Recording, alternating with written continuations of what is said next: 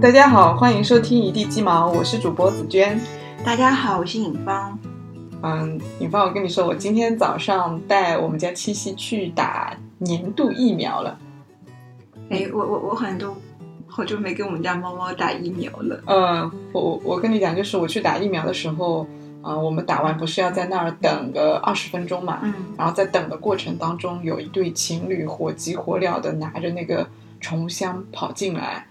然后我们听他们讲，就是说他们家的那只猫从三楼上摔下来了，但是还活着，然后就赶紧医生就准备给它做手术，就听了就感觉好可怜。你有碰到过这种事情吗？就周围的，嗯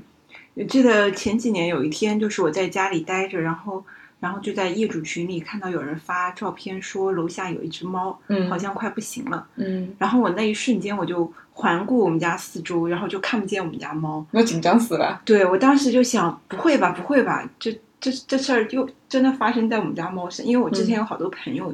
嗯，就是他们家猫就是从十几楼，然后自己跳窗，然后就摔死了真的啊，啊，所以我当时就赶紧跑下楼，嗯啊，后来后来一看，就颜色有点像，但不是我们家猫，嗯嗯，啊，我当时就感觉，我当时就想，哎，如果我失去了这只猫会，就是会怎么样？嗯，你想过会怎么样吗？我应该会，应该会痛哭流涕，呃，我也想过，我想想，就是我们家猫要是走了，我我光想这个事情，我就感觉眼泪都要流下来。嗯对，要是放在嗯、早两年以前，我路上可能听人家说，或者同事啊、朋友听人家讲这种猫啊、狗啊的，其实我心里没有感觉的。嗯那养了之后，就感觉会关注这些事情，就感觉自己啊、老母亲的这种心 脆弱的不行。是，对，所以你你这你们家春卷对吧？嗯养多久了？你当时是怎么个契机就养了它？我之前就感觉养宠物这事情跟我也没什么关系，我感觉嗯我自个儿都照顾不好自个儿，嗯嗯对吧？还多一个负担。然后我有时候觉得人家养狗啊什么，其实我都挺难理解的，嗯，就觉得又费钱，还费还费事儿，每天还要出去遛，多麻烦呀。对，然后，但是我当时也是一瞬间，并不是我想要养然后才养的，嗯就是当时呃，现在是二零二一年，那应该是四年前吧，哇，你你们已经四岁了，啊，嗯二零一七年的时候，嗯然后那时候我有个朋友，然后他就拍了一张照，是他领养了一只小猫咪，是我们一个校友的，嗯生了一窝，然后就领了一只，然后觉得哇好可爱啊，嗯，然后后然后然后大家都在那儿说啊也想养，嗯然后然后那个朋友就说嗯还有一只嗯也可以领养，但是它独眼聋了，一只嗯眼睛瞎了。嗯嗯然后我当时本来还不咋，我只是在那儿围观他们聊天，嗯然后他就说那只猫眼睛瞎的，我就觉得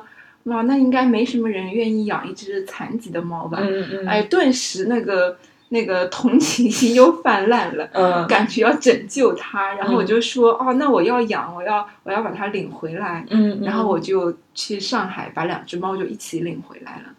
啊，它两只猫啊，嗯就我朋友那只嘛，它只是领养了还没带回来，啊啊对对，我就一起带回来了，啊，但是我就没有觉得它一只眼睛有什么，就在我看来是挺正常的，嗯嗯就反而还挺可爱的，看久了之后，嗯然后就是它也没有像我们人，如果是人的话，感觉自己残疾应该会有一种自卑的感觉，嗯，或者会觉得自己很可怜、委屈啊什么对的。，但是我觉得猫好像完全不知道自己跟别人不一样，对啊对是，然我后也发而现而且好像也不影响它的生活运动啊，就嗯特稳，啊，是就好像跟正常的猫没有什么区别它也没把自己当错，啊。一只是残是疾猫是，所以我觉得我对它的同情好像也是我的一厢情 愿。嗯，所以你在看到这只猫之前，你原来没有萌生过想要养宠物的想法，一点都没有。一点都没有吧？嗯嗯，就是就是因为看到它少了一只眼睛，嗯，一时冲动。哦，那你这个冲动确实还蛮强烈的，居然就直接去带回来了。我我是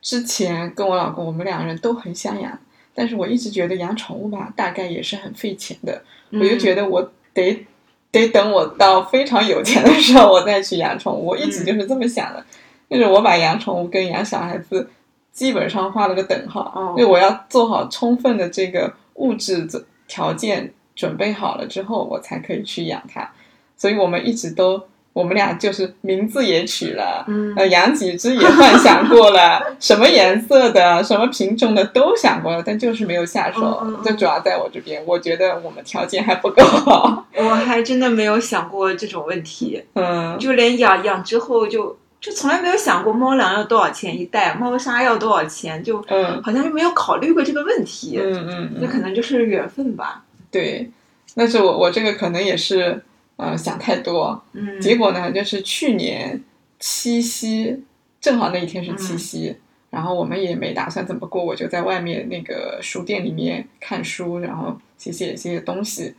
结果我朋友他就给我发了图片，他说：“哎呀，子娟，你看那个我在小红书上看到了一只布偶，你要不要呀？”因为我之前跟他说过哦我很想养，然后他呢已经有一只英短了，他想养第二只，但是他知道我想养，就发过来给我看。我说：“啊，好好看呀，我要我要。”因为他在深圳，啊，我说我要这这只，你给我买了吧。然后他说多少钱多少钱，我就马上发微信给我老公看了图片，我说要买吗要买吗？我说那要不就你当做一个七夕礼物送给我吧。嗯然后他说买买买，然后就买了，就就那一瞬间就情绪上头就买了。其实也没有想过以后要怎么办，就感觉啊，既然朋友把他本来想要的推荐给我了，然后我们也挺想养的，那我就去养了。所以后来就托朋友去专门打车过去领回来，然后又在他那边待了一个月。国庆前，因为七夕是八月底嘛，嗯国庆前九月二十多号他回杭州的时候才把他一起带回来的。嗯对，然后带回来之后就就开始了，就反而就是养了之后没有想那么多嗯啊，因为你猫带回来可能要去体检呀，我们要检测它抗体合不合格，结果检测出来不合格，还要补打疫苗，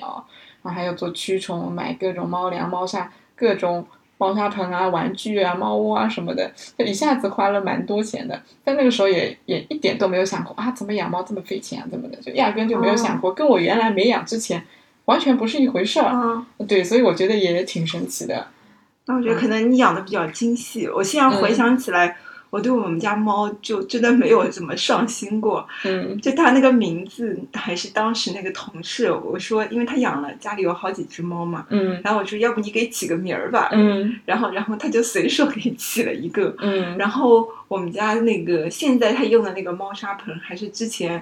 我忘了是哪一个哪一个朋友，嗯，就是从他那儿拿来的二手货，哦，他不养了，然后把嗯他的那个什么猫砂盆啊什么的都给拿回来了。嗯嗯然后我从来也就没有没有就是给他吃过什么好东西。嗯就是他不是当时是有一个兄弟一起带回来的嘛，嗯那个兄弟就像是那种地主家的傻 儿子，就过得特别的滋润。嗯，怎么个滋润法？就挑三拣四啊，就嗯给他吃这个零食，他不要吃那个吃厌了，嗯，然后就每次去那个朋友家就能 带一堆 他不要吃的。对对对，带回来，然后嗯然后对我们家猫来说那就是真 香啊，嗯所以我就除了猫粮，我就没给它买过别的东西。嗯，其实其实我们家也是，就是呃，先说取名字吧。取名字这个事情，当时我也是几乎花了一整天在那儿各种百度给它取什么名字。然后因为我喜欢海贼王，然后就想，哎，海贼王里面有什么名字可以取呢？取来取去又觉得不太合适，然后又想啊，迪士尼啊，或者是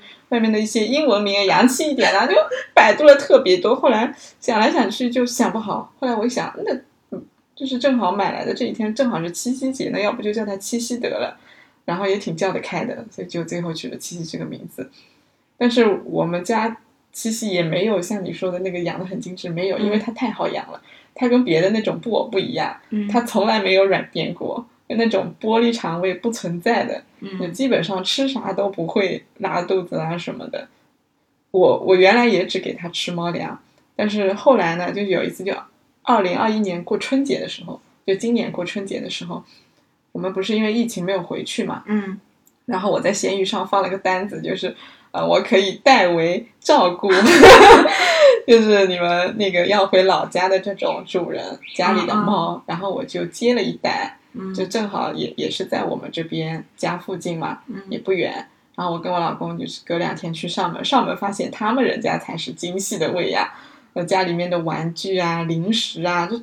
就零食那一整个柜子里都是。嗯然后我说啊，原来可以吃这么多的零食。然后后来我就看哪些零食还比较可以，我就参考着也买了，呃嗯也就是一些鸡脖子啊，或者是一些呃那个叫什么猫条，没有别的东西了。嗯，对，那但我就觉得要给他过朴素的生活，嗯，别养那个娇惯 了。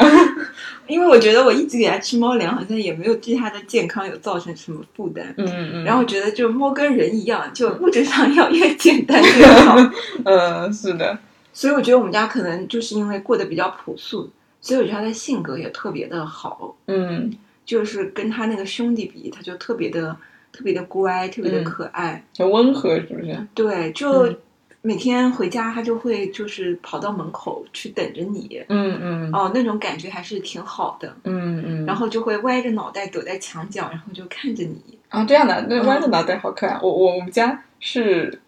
因为我们下班回来，它就会滋从卧室里冲出来，然后跳上飘窗，飘窗上有一个猫抓板，它就开始哒哒哒哒哒哒就开始抓，然后。因为每天都抓，我还专门就这个问题去豆瓣的猫小组上问了一下。嗯，我说这猫是咋回事？是表演给我们看吗？就是假装我们回来了，它很开心， 然后在那里抓抓抓。然后底下有好多回复，就说他们家的猫也是这样的，就是嗯表示它很开心。然后哦，就在那里抓抓抓，真的就是每天都会抓的，嗯，就门一开就滋溜就冲出来了，然后就感觉特别的开心。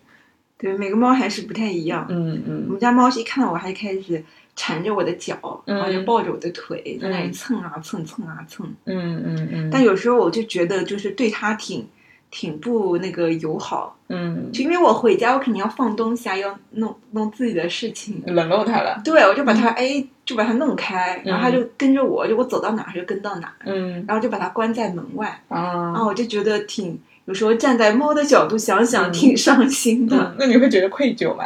之前还好，嗯就前段时间不是我赶上它快要得抑郁症了吗？嗯，对，然后我去网上搜了很多相关的这个，就猫到底会不会得抑郁症，猫抑郁症之后的表现是什么样。嗯嗯，，然后哦我那一天我就挺慌的，真的觉得会不会因为我长期的冷落 嗯它真的就得了这个抑郁症？因为我嗯看得了抑郁症之后还挺可怕的，会嗯厌食啊，然后狂舔自己的毛啊，啊，对，对把一肚子切上的毛舔秃掉对是吧？对，一切都失去了兴趣。嗯然后我那后来那一天回去就特别特别愧疚，然后就陪它玩了好久。嗯嗯，然后发现，哎，第二天好像又正常了，嗯，然后嗯你要继续不理它。那也没有。我现在就会感觉，就会对这个问题会重视一些，嗯嗯，就每天就想着怎么也要 陪他玩一下下，嗯嗯嗯不然感觉对他来说，嗯，太不公平了。嗯，你会让它陪你进卧室吗？晚上睡觉的不时候，会，不会。就关在门外的对，那是他的禁区。啊。就以前就是小的时候就给他做了那个规矩，嗯他现在他也会就是感觉那是一个特别神秘的地方，就很嗯想进。有时候他趁我不注意，我如果门开着的话，他就会嗯呲溜一下就冲进去，嗯，然后然后我只要在门口跺两下脚，他就会跑出来。哦，他已经有数了是吧？对对对。嗯，因为我还是不太能够忍受这个裹着猫毛睡觉，哦，那我那我是天天抱着它睡觉， 因为猫毛太太吓人了，我觉嗯，得。我每天都用吸尘器吸。我原来也不让它进卧室，因为猫不是晚上活跃的嘛，嗯我就感觉影响我睡觉。对我来说，睡眠是永远是第一位的。啊，结果我们家七七，它就是你把它关在门外，它能够叫一整个晚上，它就很想进来嗯嗯。然后我老公觉得太可怜了，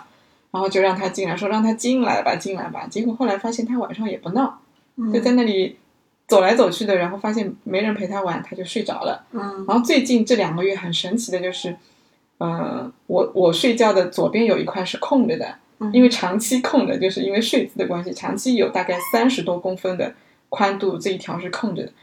然后我们十一点多、十二点上床，我只要把那个毛毯一拉开，拍拍那个地方，然后七七过来，然后他就上床滋溜跳过来，就在我旁边靠着枕头就躺下了。嗯嗯，然后我也躺下，他就在我旁边睡着了。他睡一个多小时，然后自己就会走掉的。嗯然后就就每天都是陪在我旁边睡觉，我就觉得特别好玩。嗯，这我倒没有体体会过，嗯，为因为我有时候下午我想睡那个午觉，然后我就嗯想尝试一下嗯 跟猫一起睡，但我发现它好像会跟我保持一定距离，不会真的让我抱着它睡啊，或者是嗯它会躲在一个角落，然后就默默的看着我。嗯，是不是因为不习惯？你之前没有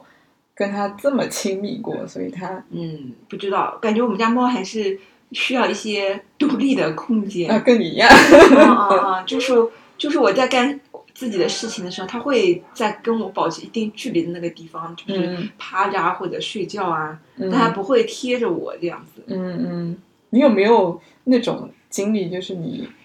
情绪特别低落的时候，然后抱着猫，就是从它那里有得到安慰啊什么的这种？嗯，很久很久没有吧， 好 像也很少有情绪很低落的时候。嗯但是但是有时候就会觉得，如果家里没有这只猫了的话，可能会嗯觉得有点空荡荡。嗯嗯，是，就有时候我一个人在外面出差啊，或者在别反正不在家的时候，嗯嗯，我有时候就会想啊，这个猫一个人在家会不会很孤单啊？嗯，然后如果它现在就在我旁边，该多好啊！嗯嗯是。我我有一次晚上，我老公在玩游戏， 嗯然后我很早就上床了，我睡不着，灯关了，但是睡不着。然后我就在床上讲：“七七七七，你快过来陪我！”就一直喊“七七七七”，然后他就从客厅听到了我的呼呼唤呼唤声，他就开始，我就打开了手机的手电筒，然后就看到远远的有个影子晃过来了，嗯啊啊啊他就别急别急晃过来，然后我说：“上床，快点过来陪我！”然后他就扑噔跳上来，我在我旁边躺下了，就这一次，我就感觉他听得懂我在叫他，对，就对感觉对特别的感动。我有时候也会觉得猫像人一样，就你跟它嗯讲话，它还会回应你。嗯嗯嗯，是的。那就是养了猫，你你养的时间比我久多了，我才一年还不到呢，才十一个月，你都四年多了。嗯你有没有觉得从猫身上有一些啊、就是收获，精神上面的，或者是精神上的呃收就获或者说它给你的一些哎，从猫这里看到了，嗯你觉得哎，原来就是对人的这种反思，或者就我感觉养了猫之后，就感觉到处都是猫，嗯，就走在小区里就会觉得经常能看到这种流浪猫，嗯，然后忍不住都要给它们上去逗一逗它们，嗯然后就觉得周围有很多这种小可爱，嗯，以前好像都没怎么关注过，嗯而且就会看到它们就会觉得。哎呀，怎么这么瘦？肯定没吃饭吧？然嗯后就会忍不住在家里弄点猫粮啊什么去喂，嗯嗯就感觉以前好像对身边的这些小动物们都视而不见，嗯现在就感觉到处都能看见。嗯嗯然后我之前前段诶是去年吧，然后我还加了一个群，那时候我看到了一篇文章，就是说在上海有一个寺庙，嗯，然后有一个师傅，他就专门救助流浪动物，后然后就是呃在农村一个地方租了很多大棚。然后就他每天都要去那个什么流浪动物收容所，嗯然后去把很多那种猫猫狗狗都给接回来。说如嗯果就是他们如果不去接回来的话，他们可能就会被安乐死。哦，因为收容所也就是容纳不下这么多的流浪动物，嗯他们嗯不是经常会去抓的嘛。对然后他就为了让他们不被那个安乐死，他就每天都要去接很多的流浪动物，然后都把把他们养在这个大棚里面。嗯嗯然后他就需要很多的这个猫粮啊，然后就需要物资什么的。嗯然后我就加了一个群，然后就每个月就会就月初嘛，就他会在群里这个募募资，哦然后就叫什么撒一把狗粮，嗯嗯嗯，然后我就我就我就果断加入了那个群啊。当时我看到那个文章，他就有可以联系到那个师傅嘛，嗯然后我就给那个师傅捐了几百块钱。然后我把这个事情跟我男朋友说了之后，然后他说他也要捐钱。嗯嗯，就因为我在看那个群之前，还发生了一件事情，就是我们有一次在上海的那个，我忘了哪个地方吧，我们在散步，嗯然后就有一条小狗狗就跟着我们，嗯然后就很可怜，就它不会就不会就是呃跟你靠得很近啊，它跟你嗯保持着一定距离，嗯然后它就一直跟着我们，一直跟着我们，然后就感觉想很饿嘛，想跟我们回家或者想要吃的，他是会觉得你们是好人，对，有有这种感觉，嗯但是我们又没有办法把它带回去。嗯嗯，然后我们就想，哎，赶紧走，赶紧走，不要让它跟着我们了。嗯然后，但是它就是一直跟着我们，一直跟到了停车库。啊，然后，然后当时我们就以百米冲刺的速 度就跑到了那个车上，赶紧把门关上，嗯就很怕它真的跑上了我们车，就也把它扔下去，感觉也挺难的。嗯，但是我们实在没有这个能力，然后它嗯就它我们车开走之后，它就在我们停车的那个位置就趴在那儿远远的望着我们，哦哎呦那个小眼神就至今都都能记得，嗯就觉得好可怜，因为它那个样子感觉像是被遗弃的，哦就不是流浪狗，啊还嗯很可爱的一个。嗯然后那个那个场景，我就就对我们两个都是印象很深刻。嗯，然后我当时就跟他说：“哎呀，你看，你看，就给我就发了那个文章给他。嗯，然后我说，我就想起了那天那条小狗狗。嗯那然后他说是的，他说呃他他也觉得当时那个狗狗很可怜啊，说、嗯那我们一起都捐个款吧。嗯，然后后来我就加了那个群，每个月都捐一次款。嗯，然后就发现，自从就养了猫之后，我就自己的这个对小动物的这个怜悯之心嘛，就、嗯就特别能感同身受，就好像想到自己家也有这么一个小猫咪，它要是要是流浪了，然后就没有吃的喝的，或者受到了一些呃坏人的伤害啊，嗯，我就觉得啊好可怜啊，就、嗯就感觉不忍心，然后就嗯就觉得要帮助要要帮助这些小动物们，嗯嗯，就我觉得这个是对我一个比较大的变化吧。嗯，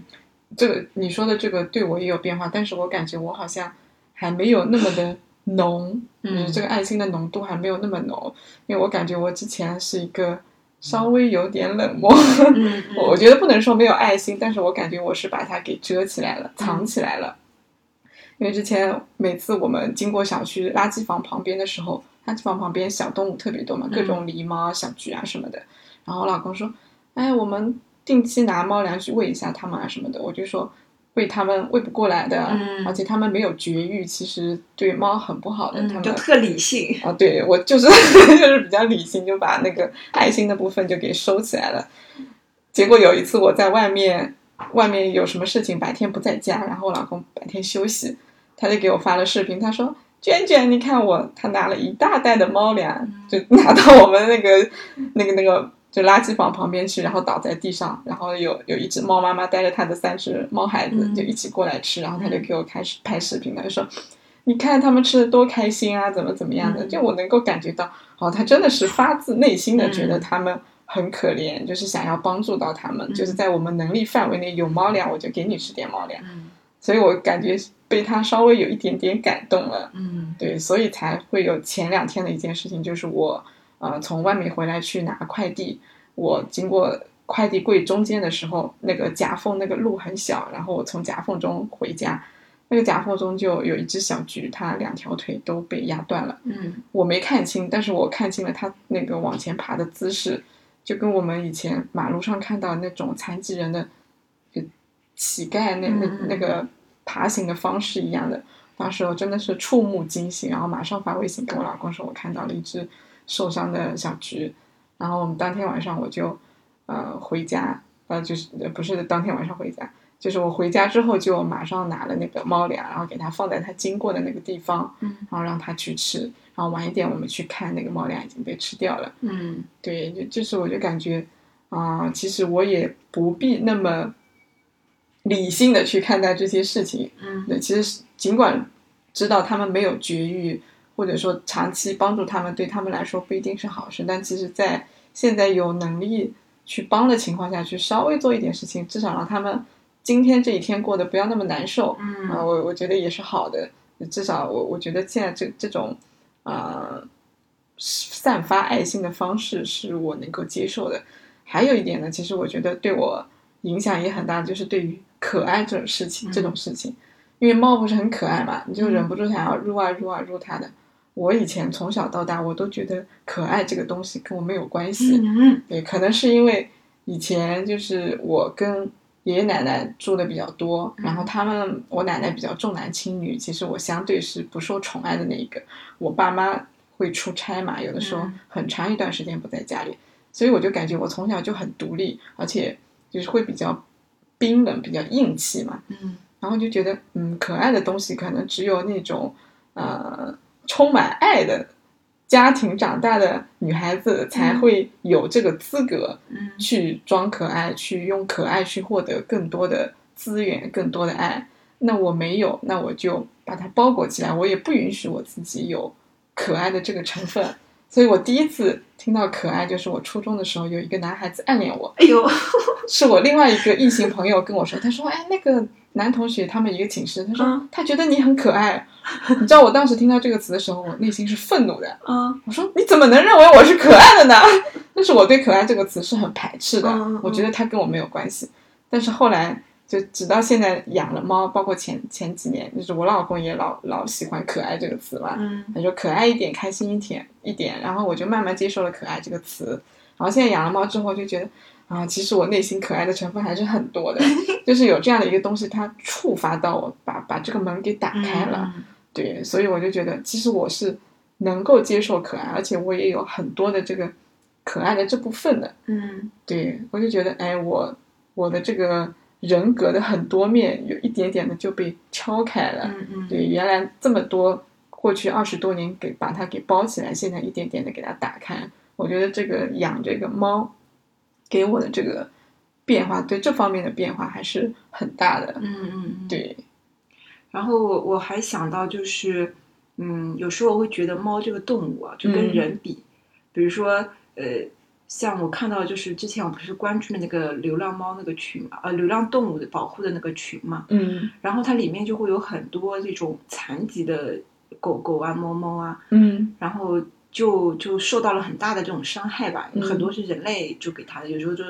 这个腿残疾啦，然后嗯身体有缺失啦，嗯但是就是呃，我发现他们就是后来被被就是领养了之后啊，嗯，那个眼神依然是很纯真的，哦，就好像没有受到过这种很残忍的对待。它不会有记仇或者对人类有那种啊、嗯是，就就就就就拿我们家这种家猫来讲啊，它、嗯它虽然没有经历过什么特别呃惨痛的经历，嗯但比如说有时候我不小心踩了它，或者我长期的冷落它，嗯然后我就发现，哎，其实它不会记仇，嗯嗯，就它依然就是把你当做最亲的人。嗯嗯我就觉得这点来说，就是人很多时候其实是有情绪的，就没有嗯办法实事求是活在当下的。对对相对而言，像小动物们，它其实就是当下那一刻的感受，嗯嗯它之前经历了什么，过未来会发生什么，其实它都不在不太在意。嗯嗯，就这一点我我自己也有经历过，就是有的时候老是它没有声音嘛，在你旁边你一转身可能就在踩到它的尾巴什么的嗯，它、可能最多就啊叫一下或者滋溜躲开了，嗯也不会来攻击我们的。然后因为我们家养的这个是布偶嘛，之前我老公跟我讲过说，为什么布偶这个猫的品种叫布偶？其实他讲的这个呃因果关系是错的，但是这个故事是真的。啊，我去查过的。他说，那个在美国有一个啊、呃小男孩，他们家养了一只布偶，然后小男孩他那个就是不懂事嘛，嗯然后就反正因为什么缘故把那个他们家养的那只布偶猫给他弄瞎了，嗯猫不就流流眼泪了嘛，流血，然后猫就一声不吭的，就还是非常粘人，然后就就感觉很亲近那个小男孩，就就是你刚刚讲的这个，他就不会说，嗯、自己受伤了立马来攻击你啊怎么样的，然后也不会觉得自己可怜，立马就不好好生活了，因为他就是嗯、受伤了，但是你就仍然还是原来的那个状态，就非常纯真的那个状态，嗯对该跟你亲还是跟你亲。我觉得这个故事我听了之后，就反正内心就觉得很触动。嗯所以，所以每次，嗯、就像你说的，我我看到我们家猫就是早晨站在窗户前看着窗外，观察这个人来人往啊，或者嗯小鸟飞过，就它能在那里待一个小时一动不动的，或者说它在睡觉的时候，我因为突然很想它，我就会把它抱抱起来，它从深睡当中一下子就醒来，它也就只是睁开眼睛看看我，然后就顺着我，我怎么抱它就怎么弄，也不会有任何的反抗啊或者是暴躁啊什么的。我就觉得哦，这个心境的，就这个境界啊，真的是太高了。 对。嗯有时候我也会在家在家无聊的时候，我就我就看猫，我就观察它，嗯就看它看着窗外那个样子，嗯我想他到底在思考什么，他到底在看什么，嗯嗯，就觉得那个对，状态好近哦。是的，就人其实做不到，嗯，你很难做到，就是一下子让自己的脑子放空啊，对然后就在那里发呆，什么都不干，就待，估计待个半个小时，我我觉得就很少有人能坐得住。是的，是的，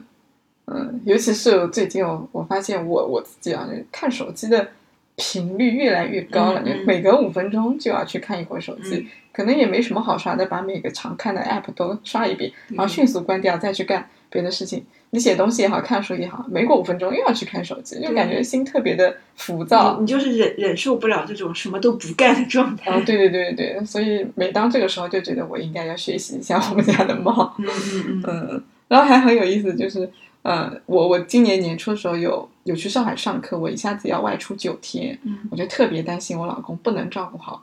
就是七夕嘛。嗯，然后我就想啊、也趁这个时候观察一下我老公，万一以后我们有了孩子， 对吧？就是有了孩子，那我总不能天天都是我照顾啊，我们一起有抚养的责任的。那我就看一下我不在的日子里，他能把猫照顾成什么样子？因为平常我们虽然是一起照顾的，但是大部分猫要干什么呀？刷牙呀、铲猫屎啊、吸地呀，什么时候？呃，放猫粮大概一天要放多少嗯克，就预估着一下，都是我告诉他的。然后他会去做，他也不排斥，但是属于听吩咐做事的那种状态。然后后来我去上课的时候，我发现我老公就是每天晚上都会跟我汇报今天干了啥，嗯呃，铲了猫屎，喂了多少猫粮啊，然后说，哎呀，七夕又上床了，怎么乖什什么的，嗯，就是跟我汇报。我一回来发现，呃，其实也照顾的挺好的， 我就放心了。对，就感觉也蛮有趣的，就是从养宠物这个这个层面来观察，就是亲密关系的另一半他的一个呃怎么说呢，另一面嘛。如果没有这个宠物在的话，可能以前不会发现他有爱心啊，或者是他是有能力照顾啊、一个动物或者照顾一个什么东西的。嗯嗯，对。但是就是在养的过程中，还是有一些就是烦恼啊什么的。嗯，就就像像我我爸妈就不太喜喜欢我养这个猫是因为毛太多吗？啊，就把家里搞得没有那么干净，嗯，然后担心对象不喜欢猫， 然后就整天想着说，之前说想想把我们家猫去放养，我嗯每次说这个我都要生气的。嗯哦，绝对不可以！我说它这只家猫适应不了野外环境，它会被野猫给弄死的。对呀、然后一会儿又说啊，我给它想了一个办法，不放养了，我给它找个空屋子，让它一个人在那儿待着，我每天给它去投喂。啊，哦我一想那多可怜啊！我妈，我们家猫要是知道我把它呃遗弃了，让它一个人待在一个呃房子里，他肯会定真抑郁。它会伤心死的。啊对呀、啊然后我就我就极力反对，绝对不 行。但但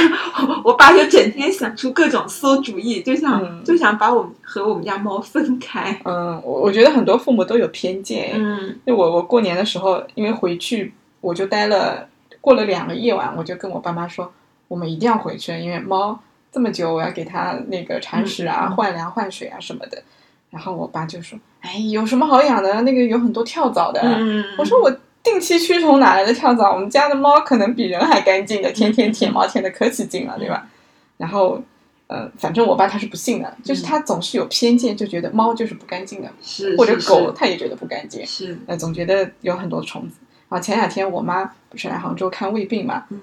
一一打开我们家门，她就说：“你们是不是待久了没感觉？我一进来就感觉有那种宠物的那种骚味，大概是这个这个意思啊。方言我忘记了她怎么说的，反正有股味道。”我说：“没有啊，我怎么有朋友到我家来也没有说有味道啊什么的。”因为他们家也有这股味 道。 对，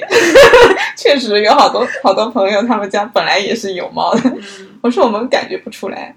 然后我就说肯定不是，是因为封窗太久了，嗯对，可能是因为封窗太久了没有通风，所以后来我妈一说我就经常打开那个窗户纱纱窗关上，对，换一下气。但是我觉得这个就是他们的偏见，嗯对，就是觉得猫呃不干净啦，有味道啦，怎么样子啦，反正反正就是不好的。然后因为不是最近我们又领养了第二只嘛，嗯我妈说啊养那么多干什么？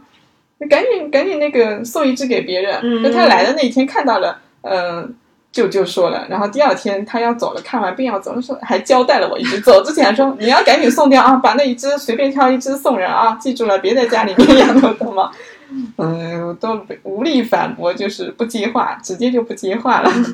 但是但是猫猫好像一点感觉不出我爸妈对它的嫌弃，嗯就很神奇。就是我们家里，我爸妈很少来我们家，嗯然后我还有个表姐，她也嗯挺少来我们家，他们就是来我家频率可能是差不多的，可能一年也就一回两回。嗯嗯，但是很神奇，就我表姐来我们家的时候，她那个猫猫就会躲到沙发或者躲到人看不见的地方躲起来。嗯，但是我爸妈一来，他们就会扑上去，然后就缠着人家的脚啊，就知道是亲人 真的啊、啊，我就不知道他是怎么就辨别出来血了，液的味道。不知道，反正就很神奇。嗯，因为我我开始以为就是猫对人的亲近是因为就是见的多了，嗯所以以为是熟人，嗯，但我发现好像不是，嗯就是它天生就知道谁跟谁是一家人。嗯，也有可能是因为你每天都去你爸妈那儿吃饭，然后带回了他们身上的味道，哦它比较熟啊。对对有可对，能倒也有点有有这么可能。嗯然后我有时候还会就是，比如说在你们家撸了猫之后，我就会嗯想，诶，我回去之后它会不会知道我在外面有 别的猫了，然后就会就会嫌弃我。嗯，不会吗？好像不会，嗯，